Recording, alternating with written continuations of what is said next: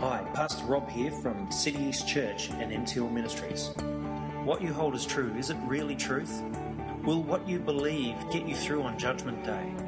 Are you keeping to the pattern of sound teaching held out in Scripture? In this series, Truth, Judgment and Eternity, I intend to deliver messages that check the solidness of our Christian foundation so as to guard the good deposit that was entrusted to us as Christ's ambassadors on this earth.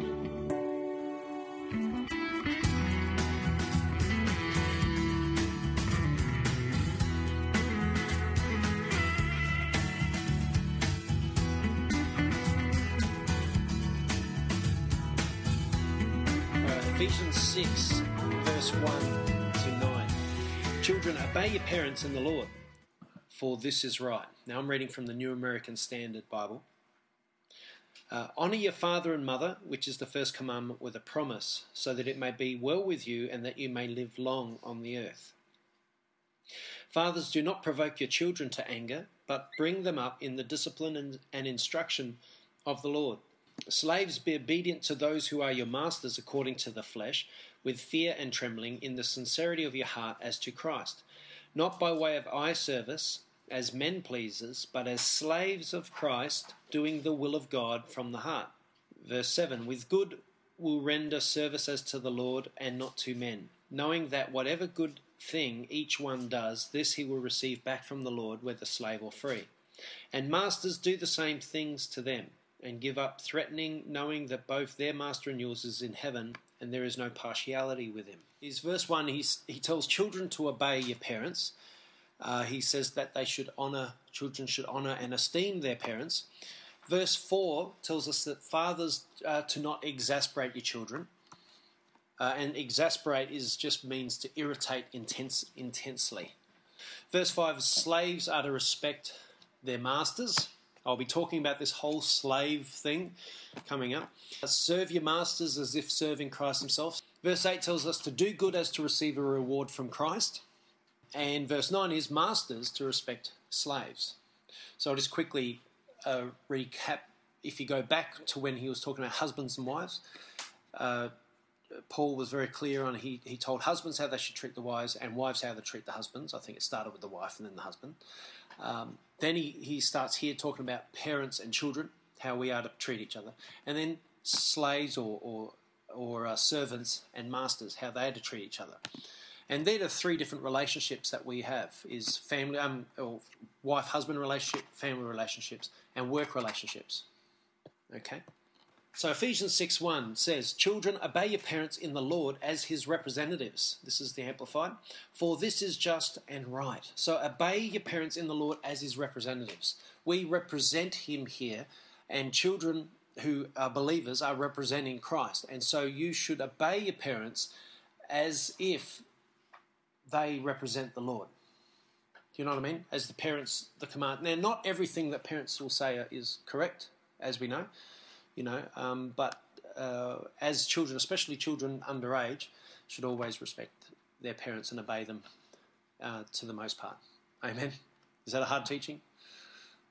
Colossians 3:20 Children obey your parents in everything for this pleases the Lord. Colossians 3:20 says the same thing.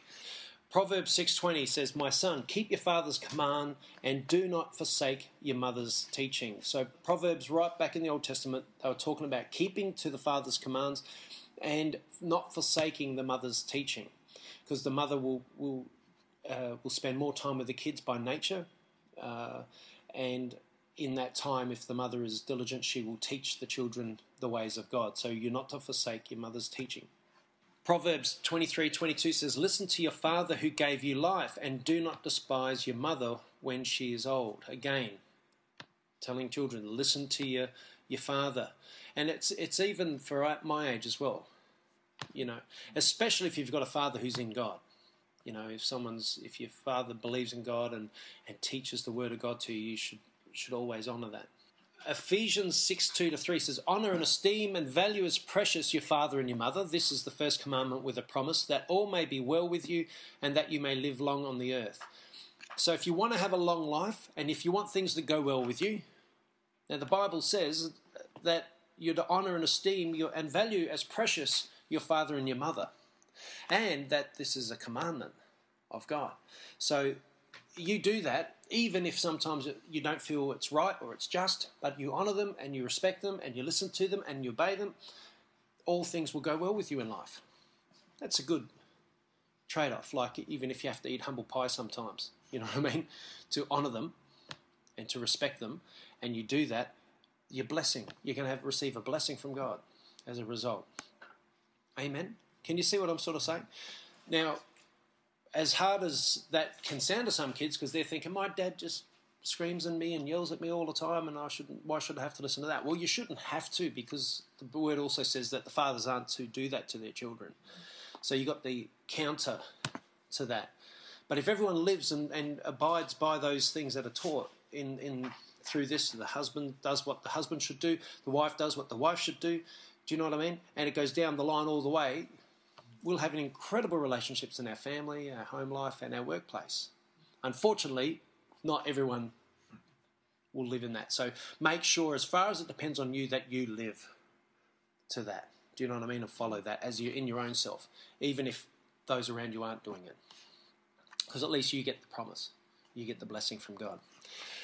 Deuteronomy 5:16 says, "Honor your father and your mother, as the Lord your God has commanded you, so that you may live long and that it may go well with you in the land the Lord your God is giving you. So this was where that, that Ephesians scripture was drawn from.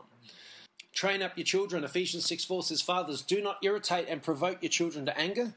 Do not exasperate them to resentment, but rear them tenderly in the training and discipline and counsel and admonition of the Lord. When I read that, I feel conviction. So I always, um, you know, as a father, you know, when I read those things and when I read the things about what a husband should be like, it always brings me to repentance. Always brings me to God saying, Lord, forgive me. Please help me to be like this. Help me to apply this into my life. And we should live like that, all of us as fathers. Colossians 3.21, Fathers, do not exasperate your children so that they will not lose heart. And train a child up in the way they should go. Even when he is old, he will not depart from it. So the best we can do is to train them up in the way they should go and be uh, you know, considerate towards them. Now, put up your hand if you feel in yourself that you fulfill everything that's written here. Do you? I can't put my hand up. So there shouldn't be really one of us that doesn't read these words and go, gee, I've got to take some of this to heart. But the fact is that each and every one of us needs instruction. Put up your hand if you don't need instruction or, or teaching. You know, every one of us needs to be told how we should be. And that's just the way we are. If we were just born knowing exactly how we should be, then we would be God. That would be Jesus, wouldn't it? Jesus is the only one that knew how he should be, and he didn't need any teaching. He didn't need anyone to teach him a thing. How can you teach God anything? God created all that is. He had the capacity to create our our bodies, the physical makeup, you know, everything that uh, we are built from. He he created the DNA code. They're still tr- it's a wonder to scientists. They're still finding incredible things out about the DNA. He created the thing, and God that's God. So how can we teach God anything? So the only man that was born that didn't need teaching was Jesus. Actually, at ten or eleven or twelve or whatever, he was sitting in the temple teaching the, you know, the Jewish priests and the rabbis, and they were all like freaking out. How did this kid get this wisdom? And that's what they were saying. Where did he come from? He wasn't taught by anyone. Some people say that Jesus went off to India or something to learn what he learned. Rubbish. Jesus was not, he stayed in his hometown and lived in his home village, and suddenly out of nowhere, he just came up and started teaching, and, and no one, all the teachers of the law and the Pharisees, couldn't work out where did this guy get this teaching from? Because it was such profound teaching. You imagine the power with which Jesus preached. You know, you, you think of the best preacher you've ever heard in your life, and he would just pale. He would pale. You put him there and Jesus there, and everyone would just ignore that guy and just be looking at Jesus because the power coming out of God when he spoke was just unbelievable. And the masses were being healed as they came to him. We should all take something from this. We should all be corrected and, um, you know, set straight from these teachings. So, slaves, respect your masters. Ephesians 6 5, it says, Servants, slaves, be obedient to those who are your physical masters, having respect for them an eager concern to please them. So, even to please them, in singleness of motive and with all your heart as service to Christ Himself. You know, when I read this, I because people say, oh, you know, the Bible um, condoned, you know, uh, slavery and all this sort of stuff, and um, they use that as an argument against the Bible's morality and all this sort of stuff. But back in those days, pretty well, you know, that was the way a work relationship was. It was masters and slaves. The way you'd get an employee was you'd buy them and own them. That's just the way it was. That's just the way the whole world functioned, pretty much. You know, there were people that were hired help that come in for a day, but a lot of the time you bought your people, and a lot of the time those people, those slaves, actually were placing themselves up for sale. And even says in the Bible that if you, if some of these people, like Israelites, would when they were in incredible debt, would sell themselves as a slave to pay their debts off, right? And then the Bible was clear that if you have slaves, uh, as Jewish masters should treat the slaves with utmost respect. And That's in the Old Testament as well. So you know, they there was a higher level of um, respect coming from masters to slaves in the Jewish community than there was in other communities where they were treated harshly. Not to say that all Jewish masters were respectful towards their slaves. Some probably weren't. But the Bible taught to be respectful. But I see now this slave master thing is employer and employee. Yeah. It, yeah, we got a mortgage. We're slaves to our bank. We're slaves to our government. We're, we're with taxes. We're slaves to our employer. You know, and if we don't want to be slaves to our employer, we get the sack. You know, so you lose your job, so you don't get that money. You have to go somewhere else and be slaves to someone else.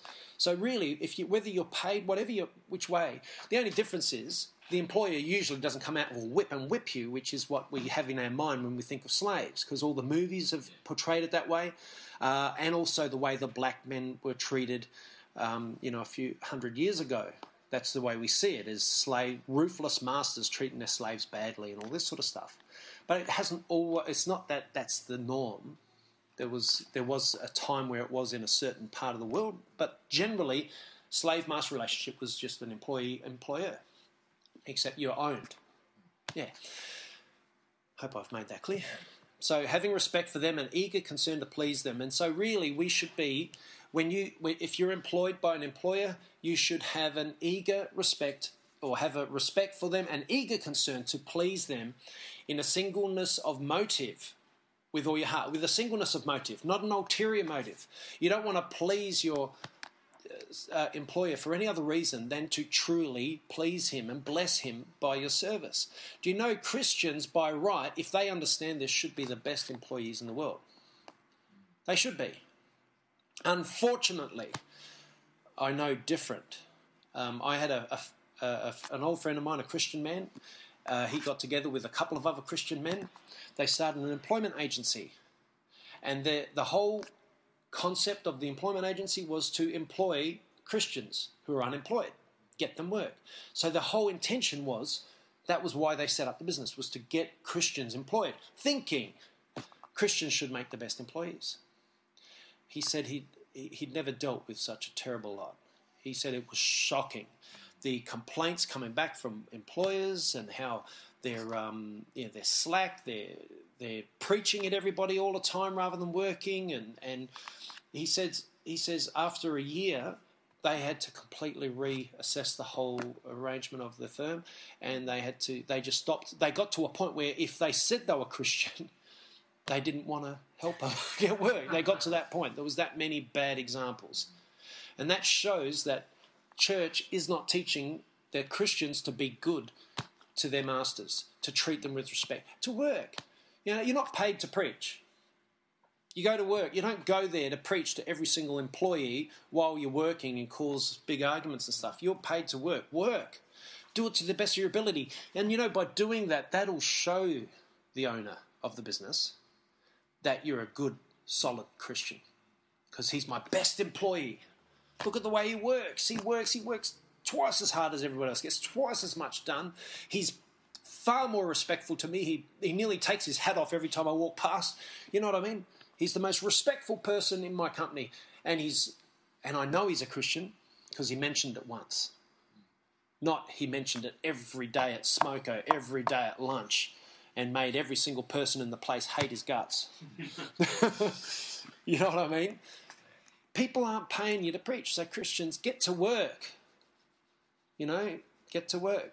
Be respectful. That's that's my opinion anyway. And then when you do finally tell them about Jesus, the impact is far greater because they see it's coming from a sincere soul who's sincerely looking out for the best interests of others. You know, especially you know because they can see the way they he respects the the owner of the business. Amen.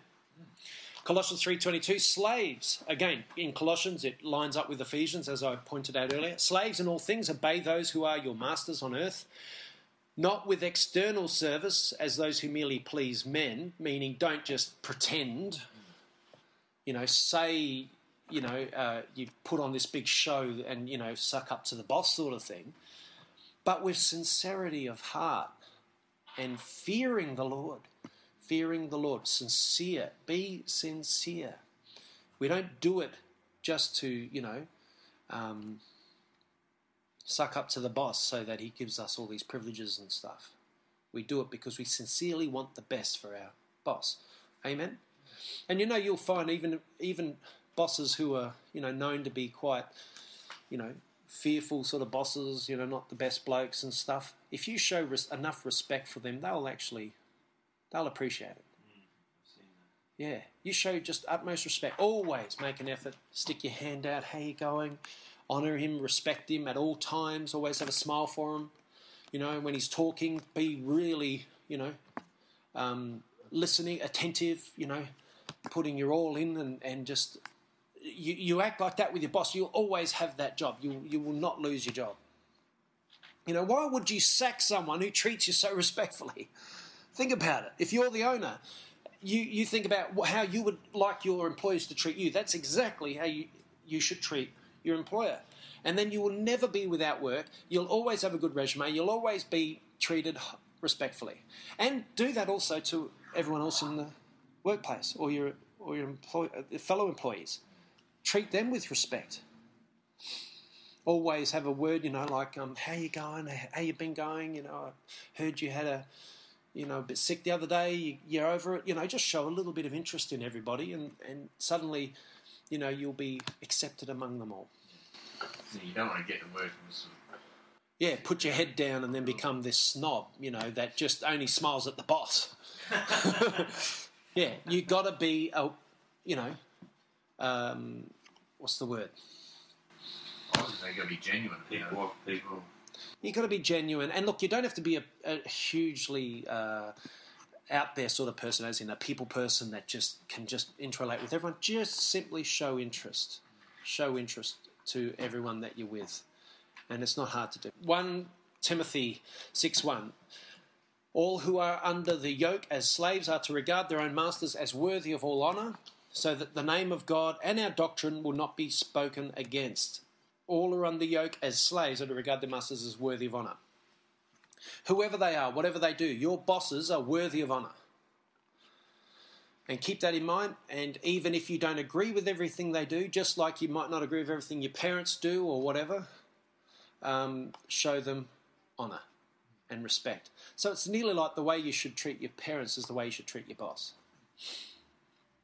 And you do that so that the name of God and our doctrine, our teaching, doesn't get spoken against you know, last thing I want to know is that people are blaspheming God because of the way we conduct ourselves. Well, that employment agency. Yeah. Sure those yeah. employers haven't got the best picture of Christianity. No. Considering no. all they got with these. Well, these three guys are born again believers, you know, real hard working men too, that started this company. And they said they just never again, after one year of dealing with Christians, they were the worst. But he said, soon as they allowed, they got secular people into the employment agency, problem stopped.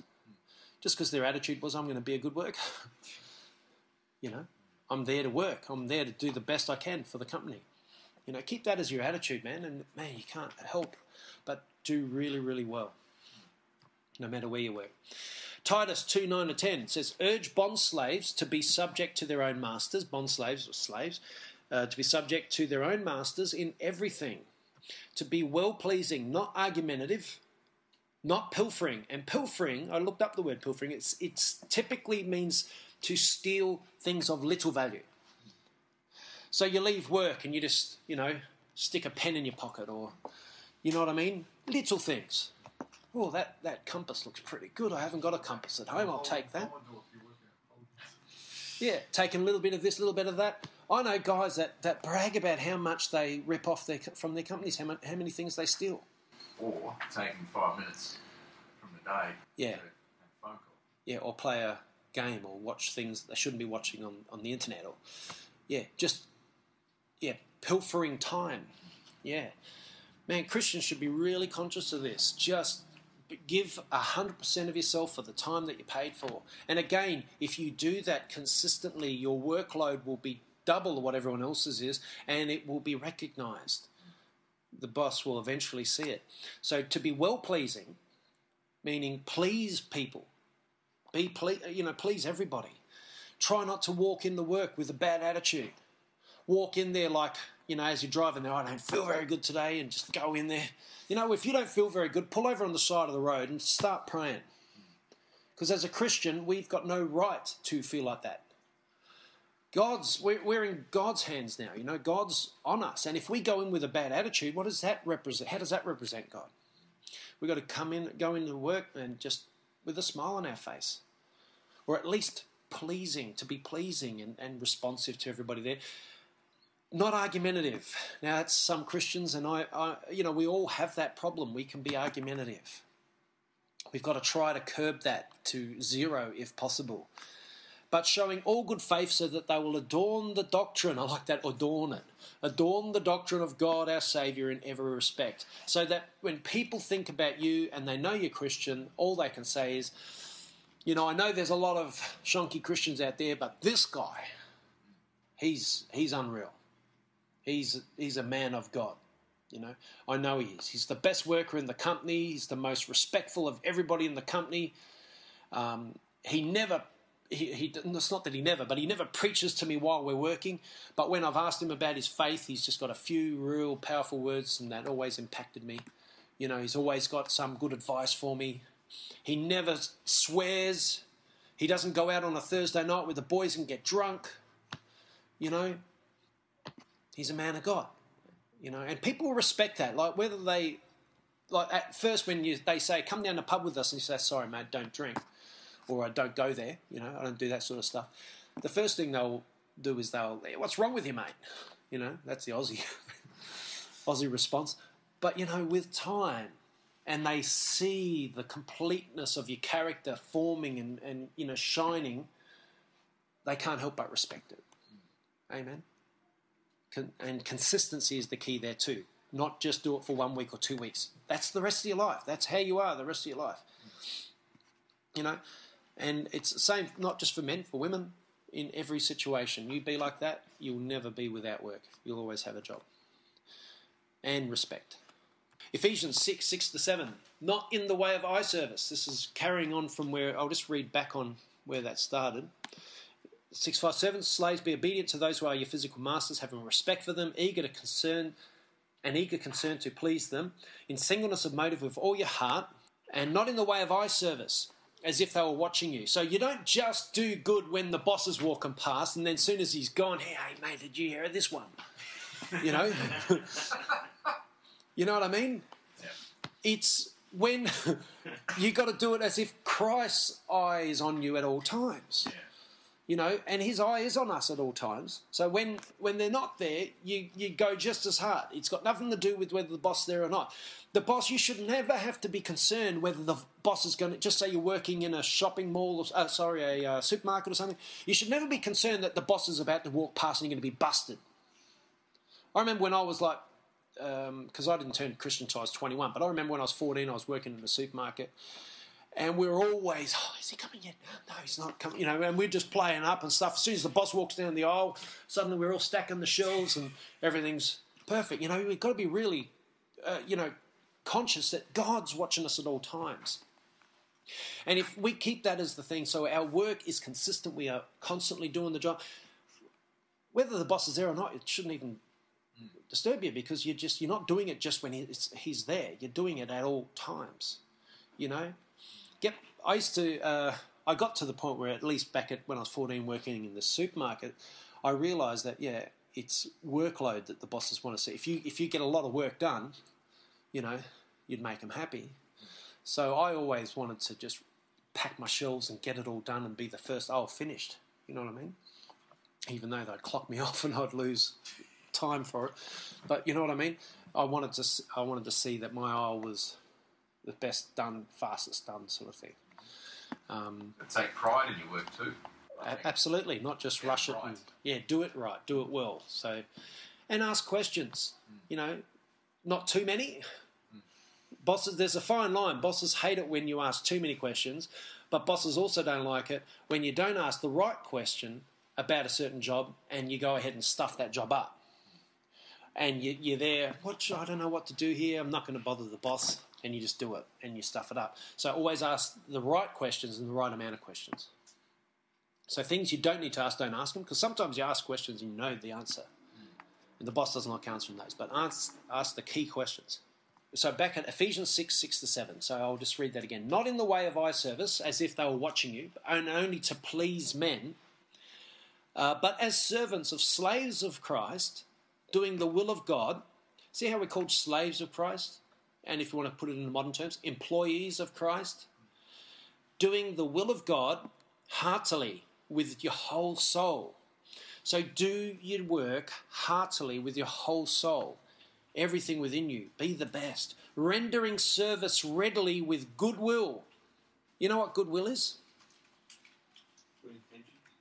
Good intentions. Well, a company. I, I remember when I studied accounting, Matthew. I was going to say, there's an accounting. Yeah, is goodwill is what the business builds up over time, and goodwill with customers, and that goodwill is worth stuff, worth money. So when you sell a company, um, the the goodwill is what a lot of the time you sell. Yeah, is that right? Well, if you say the company has 100 bucks worth of assets, and Yeah. you pay 150 bucks for the company, Yeah, you pay 50 bucks worth. worth of goodwill. Yeah. Yeah, it's because of the company's reputation. Yeah. So you buy a reputation. Like when someone buys a McDonald's, um, they're paying for the name, you know, and they get the lease, they get all the, uh, you know, whatever goes with the package when you buy the franchise, but you're paying to be a McDonald's because it's got the name, and that's the goodwill of that name. You're guaranteed bad hamburgers. What about when things are done in the gesture of? Oh, Well, that's that's the same sort of thing. It's goodwill that you build up, and that's what I was trying to get to. Is is um, and I'm doing this on the fly, but you know, just uh, if you're working in a company and you're getting paid for a service and you keep on outperforming and doing the best and, and being the best there, you're build, building up a goodwill, and eventually that becomes indispensable. You, the company doesn't want to lose you. You're an asset. You're so a worth person in the company. you're probably being Yeah. paid, I suppose. Yeah. you're worth more than- Sorry. All right, so rendering service readily uh, with goodwill. Render it with goodwill. Render your uh, service to your boss with that type of goodwill we were just talking about, as to the Lord and not to men. So you're doing it, everything is done in the name of the Lord. So uh, that's how you should treat your employers, um, as you would treat them as you would treat Jesus. So, man, imagine how good you could treat your employers if you treat them as you should treat Jesus. You know, and like uh, also in, along with that same line is treat your fellow employees as you would treat Jesus. Do unto others as you would have them do to you, but even better, do unto others as you would have them as you would do to the Lord. All right, so work as if working for the Lord. Ephesians 6 8, knowing that for whatever good anyone does, he will receive his, his reward from the Lord, whether he is slave or free. So you've got to know that whatever good you do, that you will receive your reward from the Lord. And that means so when you're when you're out there and you're the, the better you treat people is the greater the reward you're going to receive. Um, and it really that's to me is a real motivation that you, you're building treasures in the kingdom by doing good unto others. But you're not doing that to receive salvation, are you? And you're not doing that so you can work off sin debt. That's all done. Jesus has worked off our sin debt. He did it on the cross once and for all. You know, that salvation does not come from doing these good things, because if it was based on that, no one would get into heaven, because no one can consistently do good things. But as a Christian, following the Spirit uh, and living to please men, uh, God, not men, you know, you have a good chance of being like that consistently. And always check yourself if you don't feel like being like that. Because a lot of the time, I know how it feels. I'm a human too. I can get up, and I, some some days I get up and I just don't feel like being nice. You know, but you know those days, you just feel down. You know, that's where you've got to be wise enough, quick enough in the spirit to go, okay, what's going on in me? What's affecting me now? You know, it could just bad attitude. It could be a spirit. Could be any a number of things. You know, you could have let bitterness grow in your heart, a root of bitterness. You know, we got to we got to deal with it straight away, and we do that through prayer. And he says, "Oh, just back on that." He says, "Whether he is slave or free." So, um, whether you're a master or a slave, God shows no partiality in that area. Colossians 3 23 to 24. Whatever you do, do your work heartily as for the Lord, rather than for men, knowing that from the Lord you will receive the reward of the inheritance. What's, what's the inheritance? Our godly inheritance.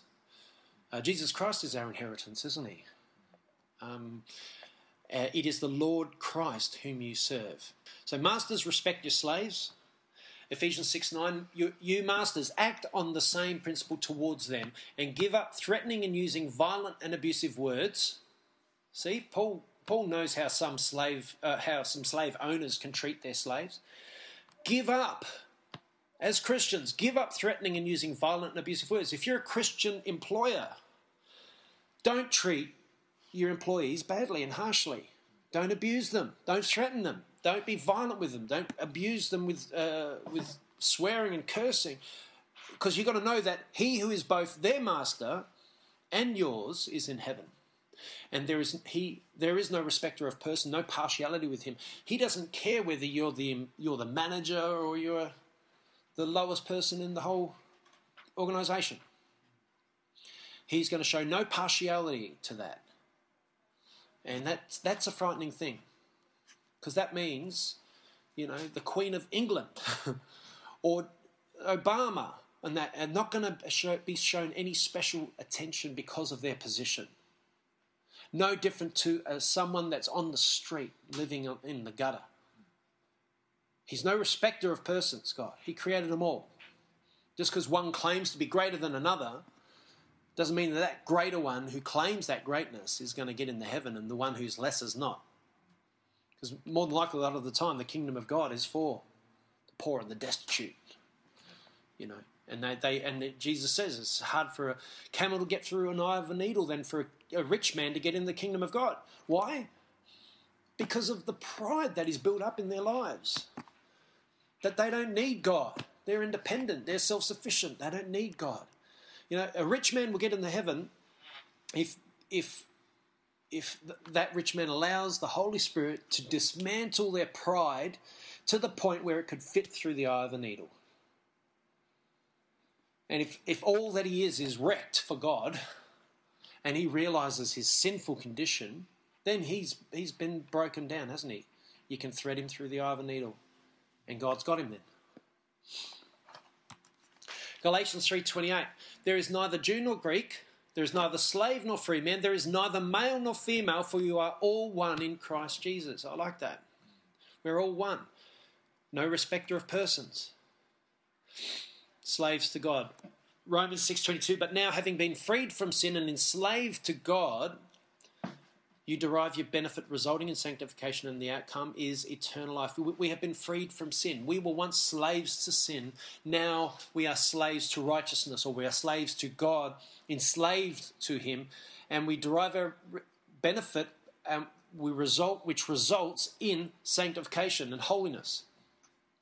Why does it result in holiness? Because because we're slaves to God, we're slaves to righteousness, and if we're slaves to righteousness, we walk in righteousness all the time, doing good unto others all the time, living as we've talked. This whole sermon's been about.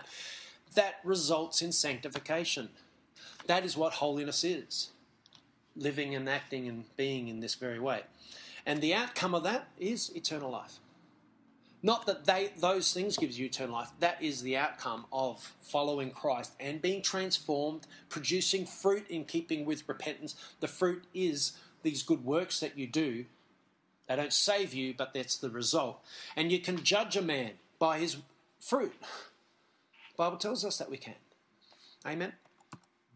Deuteronomy 10:17 For the Lord your God is the God of gods and the Lord of lords, the great, the mighty, the awesome God who does not show partiality and he doesn't take a bribe. Could you imagine how many rich men on Judgment Day will try to bribe God? what?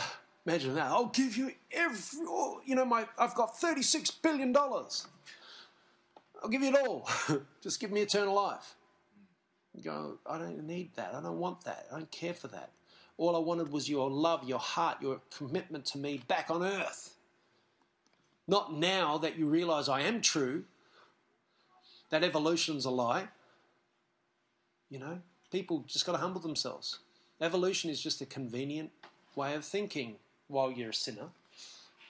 You're going to say something, Matt? I was going to say, what's God going to spend 36 billion on? when He created everything that is. yeah. Yeah. All right, so the conclusion of the matter is Paul gives the most balanced teaching upon husbands and wives. You've heard that sermon a few weeks ago. Parents and children, which we did today, and also masters and slaves. And they're, they're three of the biggest relationship factors in a man's life. You know what I mean? And when it comes to parents and children, wives and husbands, it's sort of in, a, in many respects, you relationship with our friends should be along those lines as well. You know.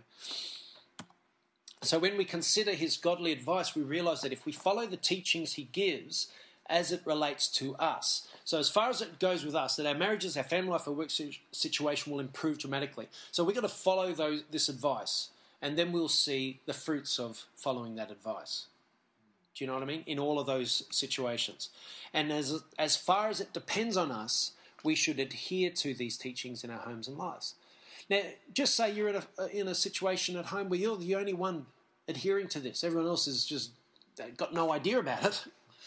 Don't let that change the fact that you adhere to it. You're going to be in a work situation, you might be predominantly among unbelievers, as, as you would, that would be the case with you, Nick. Doesn't mean you change adhering to that and you adhere to their way of reasoning. Live by these rules, live by these godly rules. Apply them into your work situation. Apply them into your home life with your wife and also with your family and your children. And you will uh, uh, definitely see an improvement. But don't just do it for a week or two while it's fresh on your mind. Let this be the way you outwork your whole life. Amen? All right, so let's pray. Thank you, Jesus. Lord, we, we thank you for the sermon, and I pray that uh, you help all of us to sort of uh, just do the necessary adjustments to make this uh, these uh, realities that we're talking about, these uh, this godly advice, a reality in our life, so that we walk it out and we become the best employees to our bosses, uh, the best husbands and the best wives to our partners, and the best parents to our children, and the best children to our parents. That uh, we apply all these principles into our lives and work it out for the rest of our life. And so, Lord, give us the power to do that. Um, we pray for a, a real, um, just an anointing to achieve it. Because, Lord, some of these things sound tough and hard to uh, remember, even. But let it just become our nature. Let it uh, be applied into us by the Spirit so that it will be our nature. It will be just the way that we function. That we don't have to try to be like this, but we just will be like this. So give us the Spirit now uh, to carry it out and bless the rest of this week. And we pray this in your wonderful name. Amen. Thanks. Thanks, buddy.